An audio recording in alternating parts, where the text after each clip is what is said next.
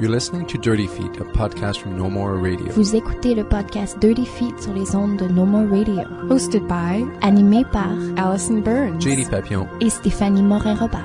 Stay tuned. we're gonna move you.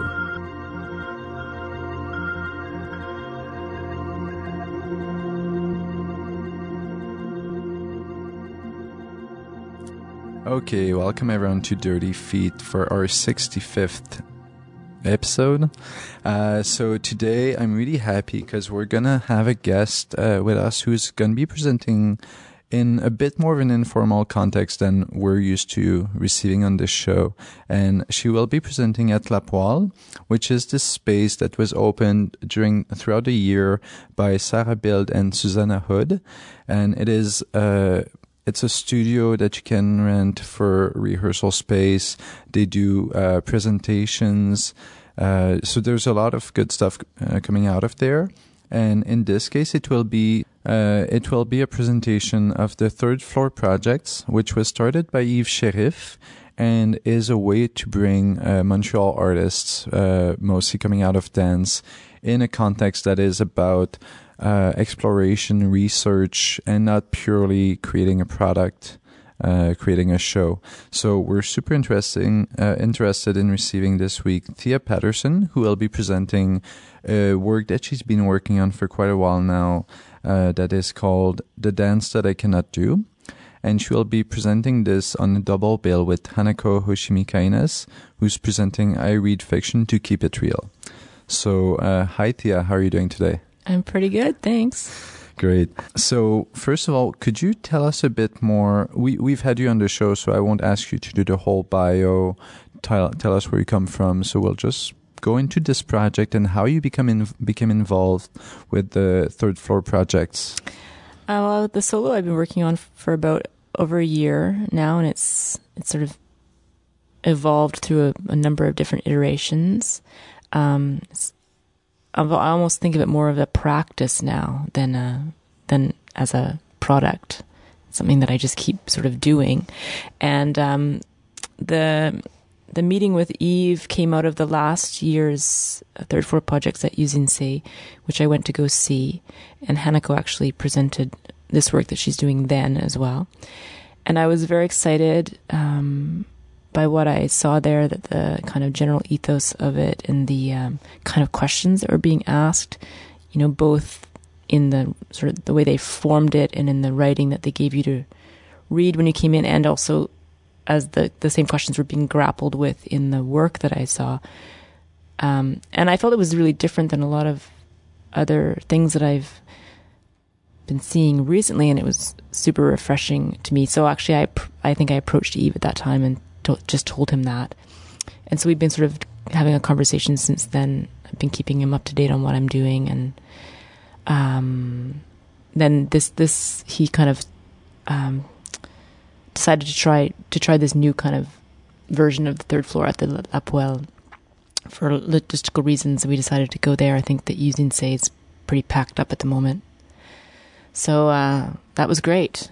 And you mentioned the ethos of this, the, the, the third floor project.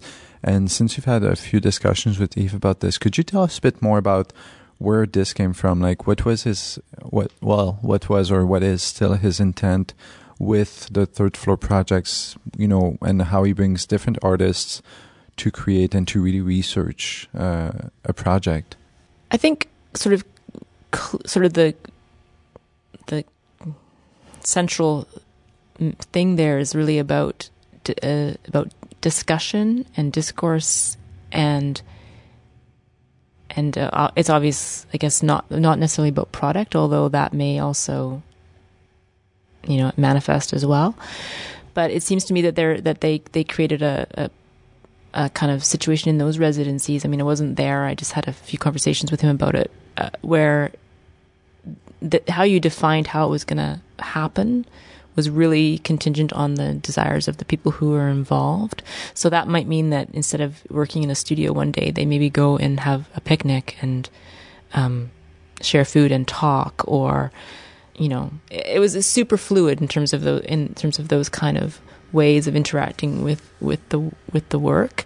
Um, certainly less to me, it seems certainly less isolating than being by yourself in a studio trying to figure out all these things and the sort of lateral way into your work and sort of, you know, like what you might come to realize through those kind of dialogues um, that you wouldn't if you just sort of stayed with the sort of traditional. I'm just going to go and and uh, you know work in this way that's really familiar to to might be more familiar in a studio with your dancers or yourself or whatever. Um, I feel like as he moves forward with it, he wants to keep like the people who've done it before can, are sort of brought along with the next group, and those discussions are kind of like, um, ex, you know, they're, you know, what's that word in math when exponential? yeah. Um, so that there's a feeling of sort of continuity through it as well, in that way, and a, a community building kind of aspect, I guess. Yeah. You've uh, you've mentioned that you see this project that you've been working on for a year as a practice rather than than you know a, a show or anything like that. Uh, after discussing with Yves and probably with some of the artists who were presenting there, did you see any um, any parallels between your own way to bring this practice into your life because it is a like an almost an organic thing i would guess this this practice for you. It's something that is part of your daily life rather than just something that you set time apart for the studio you go and you create it. I guess it's something that sort of um, weaves itself into your life since you mention it as a practice? Yeah i mean i still go i still do go into the studio. Um, it's it's really sort of subtle uh, subtly different in that I think of it as a practice because um, I don't, I don't, There's not really an end in sight. I mean, the questions that I have are. It seems like they're gonna. I'm gonna, gonna continue to have them, and I. I'm me. I. I get um, sort of. Sometimes I struggle with a lot of times with a lot of doubt about why what we do is pertinent and why I should feel like I have anything really to say. And so the practice side of it is more in terms of trying to work out those problems through a doing of something, a continual kind of doing of that doesn't that doesn't is subtly different than saying I am gonna I'm gonna I'm making this this thing that sort of has a has a frame around it and then I'm gonna it's gonna be that thing and then I'm gonna show it. Um, Although, I mean, right now I do have a thing that I can show um, at the same time. But I, I feel like I've set up a, a, sort of structure of or a way of working in this solo format that's about me trying to work out some of my artistic questions around spectatorship, around the function of performance, around um, power structures and um, value and all of these these sort of spectacle and anti-spectacle and you know how we are with or with an audience and how we all these kind of questions that I'm, are constantly kind of in my head. and do you feel so far that it's more of a cyclical process or do you feel that it's more of a linear process like do you feel that you always come back to the same thing and that it, it changes but still stays around a same sort of ellipsis or do you feel that it's it's ever changing to some extent. I feel it's more circular, probably. Yeah, I mean, not without not without some kind of momentum, but um, I don't know if I've come to any kind of um, great understanding. But there's this this feeling that if I keep just doing these kind of things, that I might. Does that make sense? Would you feel that that would be necessary for the for this process to have any value to come to uh, some sort of greater understanding, or do you feel that just going through it and just keeping keep thinking on it and you know ever expanding it in some ways is really what it's about? That's really what it's about i think. I might come to some kind of understandings. I, I mean i am coming to certain kind of understandings. Also about myself and how i how i am with the material and how certain kind of things kind of come out that you didn't didn't know or and then suddenly they're there and how that you know kind of all of these sort of things when you when a work starts to kind of like um, have its own voice in a sense. So then it starts to speak back to you a little bit. Yeah, certainly there's things to be to be that I'm learning. I'm learning lots of things. I don't know if I'm answering all of my artistic questions, but that's fine. I mean, if I were to answer them all, then what would be the point in continuing? I, I guess. Why do you choose this kind of um, physically based method of, I guess, dealing with these questions or, or pondering these things, or, or, yeah, what is what is that choice for you as opposed to perhaps uh, writing more or or some other form of of scientifically working out your questions?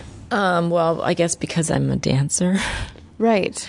I mean, I, I say that with a lot of like, uh, it's all not that easy for me to say that actually, but it's part of this process has been me kind of just ex- sort of owning and accepting that fact because I, and that's why that piece is called the dance that I cannot do because I've been in a very conflictual relationship with this idea of being a dancer or uh, or as being that being the definition of who I am because most of the time I don't feel like one. I don't my body doesn't work. I'm I have a lot of problems. I don't want to get into all of that, but um, how I see the world and how I how I um, process everything is through that that kind of lens, it's either choreographic or or dance based kind of. Um, I can't not be that in a sense. I mean, I can write about it as well. I enjoy doing that too. Um, but there's something about coming back to the body, even if it's um, doing really not very dancey things. In which, in this case, in the solo, they are. I mean, I'm doing very regular things most of the most of the time. So yeah, was this. So it was sort of about seeing if I could reclaim that in a sense, and that and this idea of the dance that I cannot do is um, sort of comes from that, like asking the impossible question. I mean, it's kind of a. It's not a. There's no such thing as a dance. The dance that I guess there is. I can't do the dance that I cannot do. I can only do the dance that I can do. But so there's kind of a what's that a double bind in there or something but um, yeah i guess that's why why coming back to performance work? I mean it hasn't been super comfortable for me. It's not like it's it's been uh, challenging as well to put myself in that role. I'm in the outside role most of the time in my work that i do. It was hard switching. To go back on stage. Yeah. Yeah. Yeah. There's something funny I, I, I feel like I bring up a lot, but this idea of the separation between the, the performer and the and everybody else and making it a little bit elitist to be a dancer, to be a performer. And I don't know if I'm interpreting this correctly, but there's a bit of a hesitation when you're saying you're not sure if you can call yourself a dancer, where it's all or nothing, that if you're not, you know, a ballerina on, you know, or hired by Marie Chouinard. Like there's there's something where we're not allowed to be in between, where we're not allowed to be a recreational dancer, but still consider ourselves a dancer. Mm-hmm. Yeah, yeah. There's something there's something there. I think that we bring from our training, possibly, or. Well, I mean, it's about the definition. About, I mean, I firmly, be, I firmly believe that there's a huge range in definitions of what is dance for to start with and actually i'm way more interested in like expanded forms of dance and choreography than i am in more more more traditional dancey ones. And yet at the same time even as i'm doing the more expanded forms like where you know how i if i were to drink a glass of water that could be a dance for instance. Yet i still kind of carry this old this sometimes i carry this old thing that if i you know if i can't also as well as do all of these other things then then somehow I'm less less worthy or something. But well it's a bit how do you qualify it how do you how do you understand it as successful or not if it's not uh, if it's not in a traditional form if it's not in something that's already been understood and established and evaluated what is the value in something if if it's so unfamiliar which also I think bleeds into the fact that we're talking about a presentation that you're also reluctant to call a show because it is a, a process that you're yeah, doing as well. Yeah. No, and that I, that's if I I think it's super interesting, and um, yeah, I find it quite exciting that in in its potential, there's something there's something about trying to I don't know, in some way, kind of just pull against. Um, what's how can I say it? Pull against these kind of like trends towards like right now. It feels like the like sort of commodification in the sh- the spectacle show show show thing seems to be quite prominent or something. And I yeah, there's something something nice about opening up to sort of another potential way of being with an audience I mean, the, some of the things I'm playing with in this this work is really about that relationship. Can you paint us a picture of, of what you imagine your relationship with the audience being for this presentation? Well, I'm sort of. I, I mean, lots of pieces mediate that line. It's not a. Not, it's not like I'm reinventing anything here, but there's something about a way of of being with. Um, and then also you know playing the two off of each other so yes now i'm in front of you and you're watching me and the and this relationship is quite clear you know i'm the one doing all of this stuff and you're watching me and i've set i've set up this situation where that's that's going to happen. You're that gives me more that gives me more power. I, there's power in that. And then there's just a couple of functions in the piece where i just try and just reverse that relationship a little bit where we can kind of just be the same, all the same people doing the same thing um, together. There's a feeling of sort of commonality, trying to create some some uh, ways for that to kind of come out. A little diplomacy in the room. Yeah, I mean, there's a lot of st- there's a lot about um, democratization of the space and of the objects and of the people and and of what I do. I also am working with chance functions, um, where I the uh, the um, some of the power is taken from me as to what I'm going to do next. For instance, so I'm it may it won't ever be quite the same two times, and uh, there's also some stuff with there's a lot about time, the time it takes, time taken, giving time, allowing time yeah.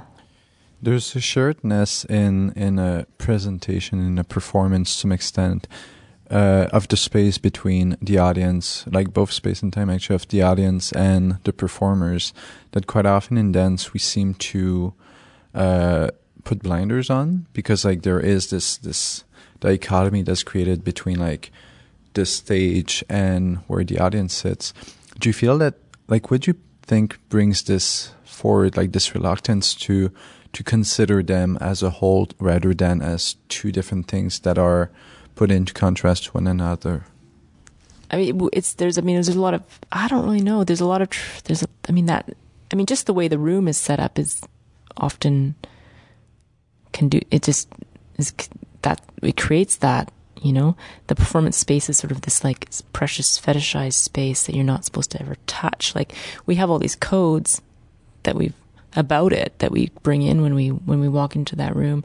I mean, lots and lots of people are breaking those codes, um, for sure, and asking those kind of questions. For me, it's I guess it's I, I sort of have this idea that maybe you know every person everyone if they want to has has to sort of negotiate that question for themselves in their work if they want or if they don't want. Um, maybe there's something about about um, I mean if you if you come into a, a, performance situation as an audience member you don't always want also to be you you want those codes to be firmly in place. It's not necessarily comfortable to have them have them broken. So that I mean that for me that then it comes to kind of like how you do it. In a theater it's going to be really different than in a studio or in a gallery you know, because the the strength of those kind of the rigidity of those roles is more fluid in in those in different situations. And for these audience members who might be more reluctant to be put in the limelight, to be um, faced to the performance aspect of it, do you feel that as artists we have, as performance or performing artists, that we have a responsibility towards them to not bring them forcefully Yes, into absolutely. the artwork? So how do you, when you bring in audience members into into your work, how do you manage that? Like it, it's a very thin line to navigate. Well, in concrete terms, I think I say right at the beginning, I may ask you to get up from your chair, and you don't you don't have to if you don't want to. The other thing is to sort of set a tone. I'm a sort of tone that, so that if and when that that um, line gets crossed, it's not at all shocking, because there's already a very conversational kind of feeling that's that's been sort of set in place. Do you feel then that in a way, this kind of presentational space, um, this kind of mood that you're establishing where there is more of a dialogue, where there is less of a, a separation between the audience and the performers, do you feel that it might, in some weird roundabout way, be more exclusive for some audience members to enter into? What do you mean exclusive? as in uh, more fear of not understanding, uh, more fear of not being able to grasp this this switch from this traditional these traditional roles of audience and and uh, performers. That some audience members who are not used to this, who don't have the kind of either training or who haven't had those kinds of discussions before, they might be they might feel left out because Right. they don't get to be pigeonholed in some way. Mm-hmm. It's a good question. I I'm not really sure. I haven't had a chance to do this score for very, very many people, so it's actually a question that I've, I've had in the times when I've been testing it because I've been doing it. I, I mean, I've been doing it kind of like inviting people to come in. Maybe there's like five or six people that come in and it's been really really nice way to do it. But it's true that it's difficult to get people like say off the street to do that because you know it's mostly people who I who are in in our field. So I would I would be curious. I would hope that um that there's something there's something like at the base very relatable about what I'm what I'm proposing and doing that would that wouldn't create that kind of situation. If it did, then I would have to revisit it. I think for sure because it's not what I would want. Is there a way that this can be a success or a, or other? A success or other? Well, I don't want to say failure, but is there is there a way that the work could Oh, the- please the you or or disappoint you in the performance? Oh, the work is completely and totally walking the line between success and failure from the beginning to the end. It's really that's right in the in the zone that I'm interested in. And I'm super interested in failure. It's really an interesting an interesting sort of zone to visit. It's and it's very vulnerable as well. So there's kind of a thing there with being c- comfortable or detached a little bit from comfortable with or slightly detached from having a, a lot of worries about fail failing and having that be like a negative thing. Yeah. Does that make sense? So you're prepared for any outcome and ready to move with that? Yeah, I guess so. I mean, it's not always easy, but yeah. You've mentioned earlier uh, just drinking less water and seeing it or treating it as as a dance performance, and it's interesting because like it's been what now like 30, 40 years since the Judson Church, yeah, forty years at least. Like, which was you know part of their thinking, which was part of these discussions that they've had and this experimentation, and, and it was almost taken as fact for for a while that drinking glass water on stage would be a dance, would be a performance. Like, why do you feel like personally uh, that we're still questioning that? That we still need to validate this kind of way of thinking? I don't know.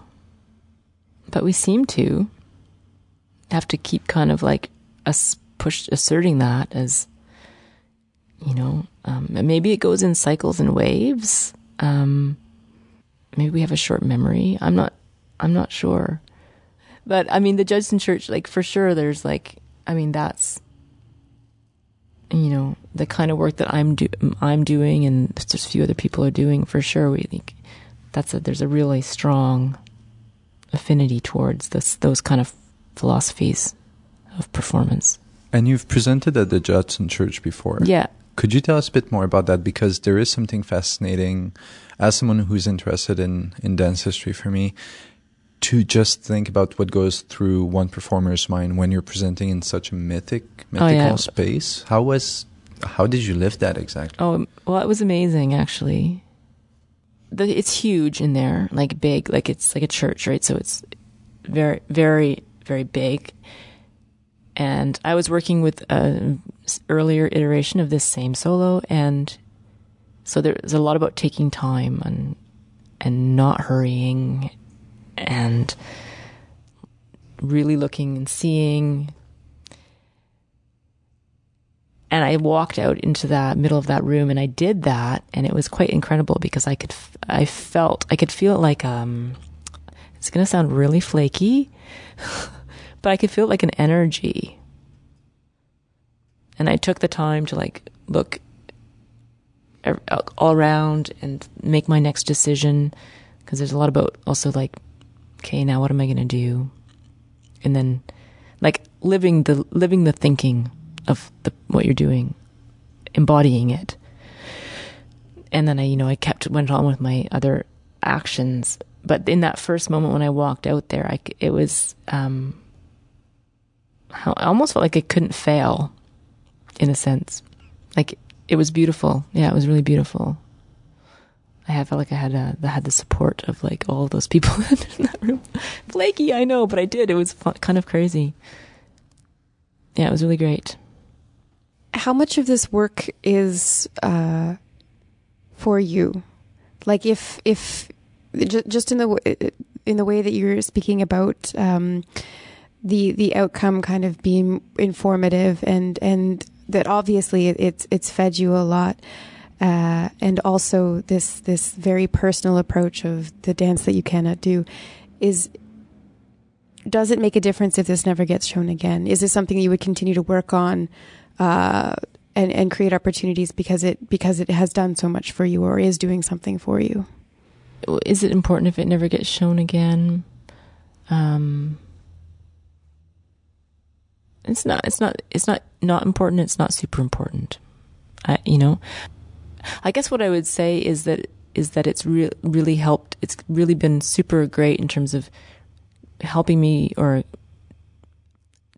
moving my process in terms of the kind of thinking that I'm doing and just helping me decide where I would like to go further with that. Um, so,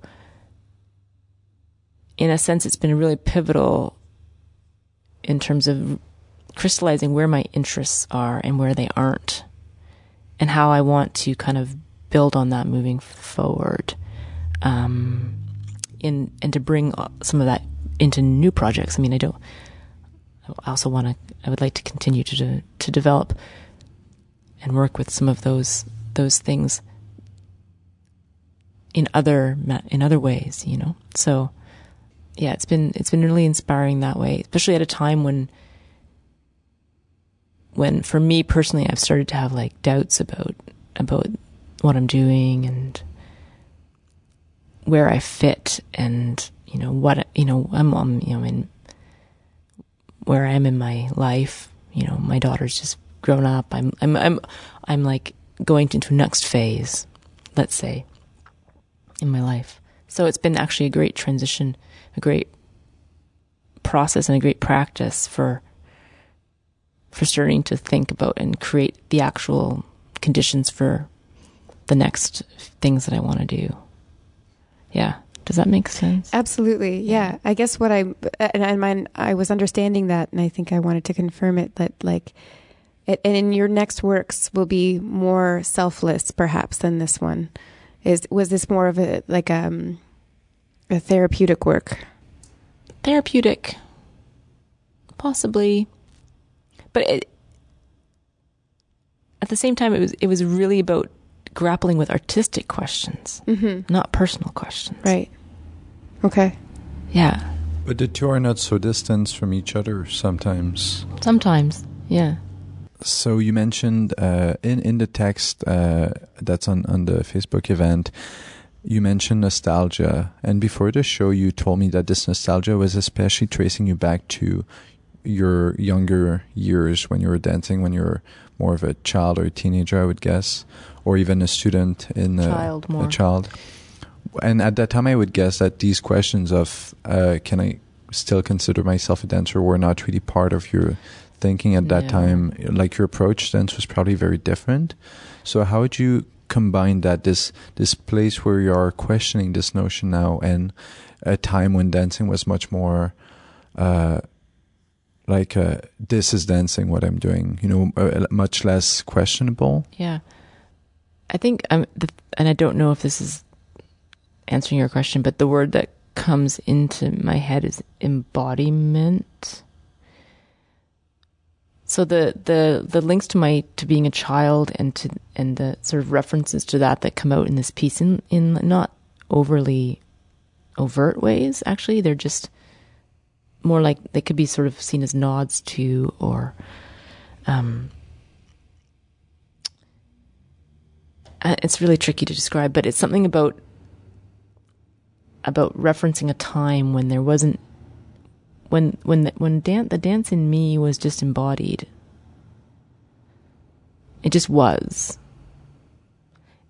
To now say when because of issues with my body and stuff, I I don't have very much movement ability. Like I have to really, really, really be careful and um, so there's there was this kind of thing of of trying trying to see if I could remember that feeling of when I of of being embodied in something as a child. When a child doesn't think, they don't they don't judge, they don't you know they just throw themselves around. They're not you know it's that freedom in a sense, and seeing if I could remember that feeling by doing something else. Maybe I could have that feeling just by standing still or you know, by sharing by just by creating the parameters of this performance. So there's a there's another element in there around embodiment and sort of that diff, the differing kind of relationship we have with that even in within the performance itself, I have a thing where I actually gauge, like in the moment, my sense of my own embodiment to the moment. That varies depending on so many different factors, like how nervous I am or how well I think I did that last thing. And I, I have an embodiment chart, anyways, and I I make lines on it. Well, then during the piece, do you ever feel the need for verbal communication to bring this to the audience, or do you Yeah, feel I that do. just the I t- embodiment? No, no, I talk to I I'm very very uh transparent about it. Well, do you feel then that there's a bit of lack of trust in either yourself or the material that you don't bring this just through the embodiment and that you need to actually use a verbal context to bring this to the audience? No, it's I think it's it's more just an acknowledgement of what is, you know, like and kind of a transparency around like this is another thing about getting up and performing sometimes like the performer goes on stage and we we and they work really hard to present an image of themselves um that and if it's not going well for I mean for the most part I imagine that they that internal clicking of their mind where they're they're maybe they're out of out of it and they're thinking too much or is is hidden. It's not shared. So i'm just you know trying to i'm just saying well actually right now i don't think i felt that that was i wasn't in my body on that one. And i'm just going to tell you and so now you know that so in, in a way, way again, it's a way it's to try and lateralize this relationship so that I'm not any more special or any less more gifted than you because I'm choosing to be out here and I'm still freaking out right now. So I'm just going to tell you that. I mean, I'm making it sound like it's like a huge element of the piece. These are just little things that come up in in in little in little moments. It's yeah, it's about transparency, I guess. In um, in the text, I'm bringing this back again because I find the text that that you wrote about this work really interesting. Well, you mentioned reframing all of your presumptions about what the the memory of the dance could be, the, that dance that you can't do. Uh, do you still feel that you're clinging on to those presumptions, or do you feel that it's something that you've started to um, get rid of that that have been stepping away from you? Yeah, no, for sure. Yeah, this is super personal, but um, the the main presumption is this idea that I can't dance, and and like I said before, that's uh, that's ironic because it's ironic to me because I'm not really even super interested in the kind of dancing that I think that I can't do. I'm interested in all these other things which I can do. so it's kind of it doesn't make any sense, but but yeah, there's this there's still this like you, what you were saying about um, about uh, you know certain kinds of dancing being privileged over other kinds or certain kind of bodies being privileged over other kinds. Like if you're not doing this and this, then maybe you don't have the right to own that title. And do you feel that these presumptions are burdening uh, or weighing weighing down the dance community? Do you feel that that's something that's really stopping us from going forward in in our creativity? That that we're so weighted weighted down by this that a lot of people just cannot frame dance any other way and how it's affecting presenters also because it's a big part of the equation, I guess. Yeah, I think that, but I also think it's interesting what you were saying earlier about all of this, these questions having been already brought to the fore in the Judson Church years, and so it's it seems like it shouldn't be um, it shouldn't even be a question anymore, but it does seem to be still. Um, it's it's a huge, huge topic. I don't really know. Um, seems to me it starts to get into like into um, how we deal with technique and how we and the role that plays and uh, and yeah in and, and in yeah in the tastes of the present presenters and how that kind of directs the form I think it's also really regional. Like, I think it's really different here than in other places. I don't know. It's hard to tell sometimes. But. Where do you feel that you wouldn't be able to do this work? Where do you feel like in which part of the world do you feel that there would just be no way that you could present something like this? I have no idea. Do you feel that there is such a thing as because you mentioned well it's about the dance that you can't do. Do you feel that even the dance that you can't do even the project that you're basing on this there are um, there are things there are factors that would prevent you from being able to do somewhere else or even just like a different pr- performance space in Montreal? No not I mean not really. I think that I mean I don't think I would ever do it at Place des Arts on the at the at Maisonneuve, you know what I mean? But I don't want to, so it's not really an issue. You said you don't want to, but do you feel that as a um, sacrificial lamb, you would be willing to do it just so that we could see something like this at Place des Arts? If the Place des Arts like approach you and said, you know what, we saw this at the, the third floor project and we feel we need something like this now in our program, would you be willing to do it in a space like that that that has such um, a weight to? Oh, this I mean, it gets super interesting around the kind of places and spaces that you do a work and how that completely changes the work.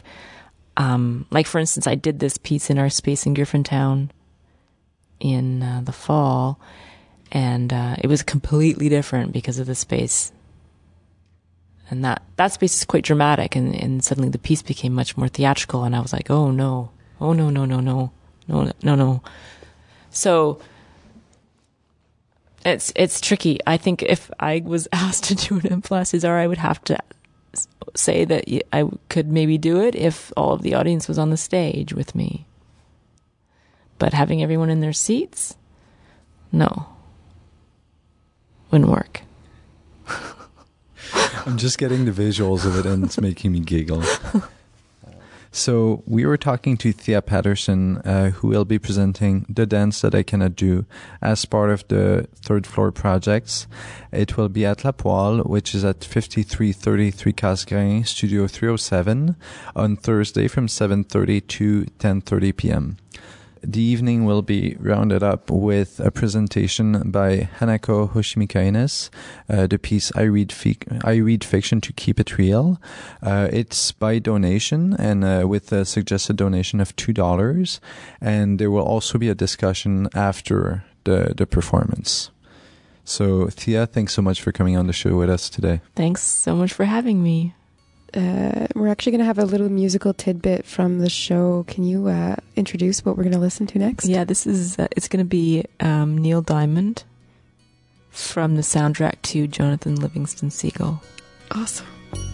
Lonely looking sky, lonely sky, lonely looking sky. And being lonely makes you wonder why. Makes you wonder why lonely looking sky. Lonely looking sky. Lonely looking sky. Lonely looking night, lonely night, lonely looking night. And being lonely never made it right never made it right. Lonely looking night. Lonely looking night. Lonely looking night.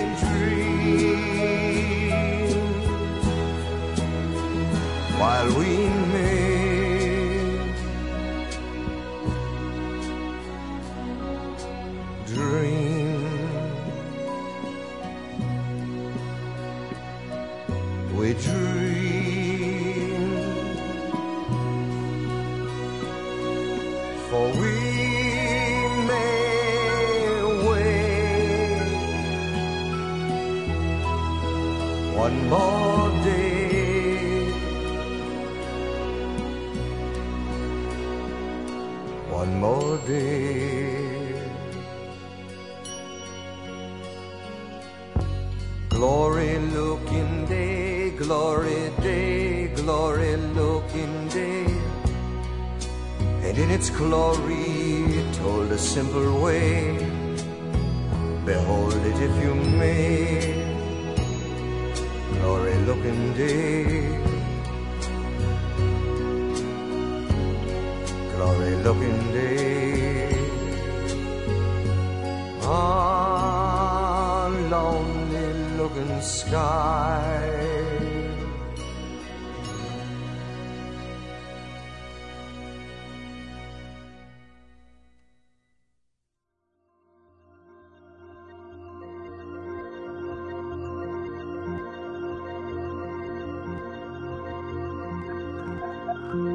Dirty Feet is recorded every week at the Montreal Improv Theatre. Check them out at montrealimprov.com. Dirty Feet est produit et animé par Produced and hosted by Allison Burns. JD Papillon. et Stéphanie Moret-Robert. You can find out more about our show at nomoreradio.com, follow us on Twitter at Dirty Dirty Feet, and find us on Facebook at Dirty Feet Podcast. Vous pouvez écouter tous nos épisodes sur notre site web ou vous pouvez vous abonner également sur iTunes à notre podcast. Listen to past episodes on website or subscribe to the podcast on iTunes. While you're there, be sure to give us a rating and or leave a comment to help us spread the word. Tune in next week for a whole new show.